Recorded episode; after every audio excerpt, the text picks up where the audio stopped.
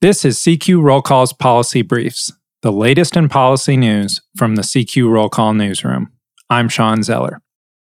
Representatives and senators of both parties say they want to provide another round of virus relief to help the ailing American economy and the 25 million people still out of work.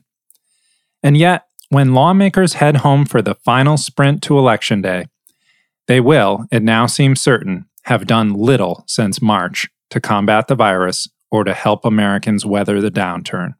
The results of CQ Roll Call's latest Capitol Insider survey of congressional staffers this month reveal one reason that stated urgency hasn't yielded a breakthrough in negotiations. If the aides reflect their bosses, many on Capitol Hill believe Congress has already done an effective job in containing the virus and in rescuing the economy. A plurality of 44% believe Congress has done a somewhat or very effective job combating the virus's spread.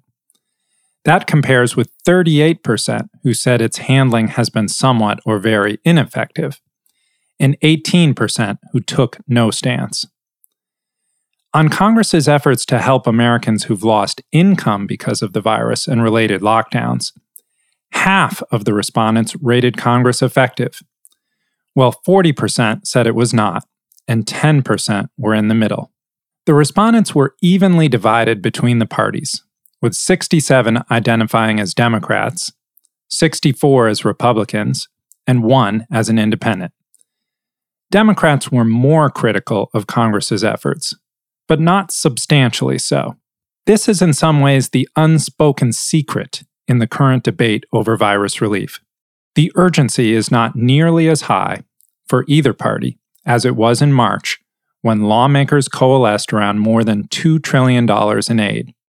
And majorities of respondents on both sides, 78% of Republicans and 52% of Democrats, said they did not expect Congress to pass another relief bill before the election.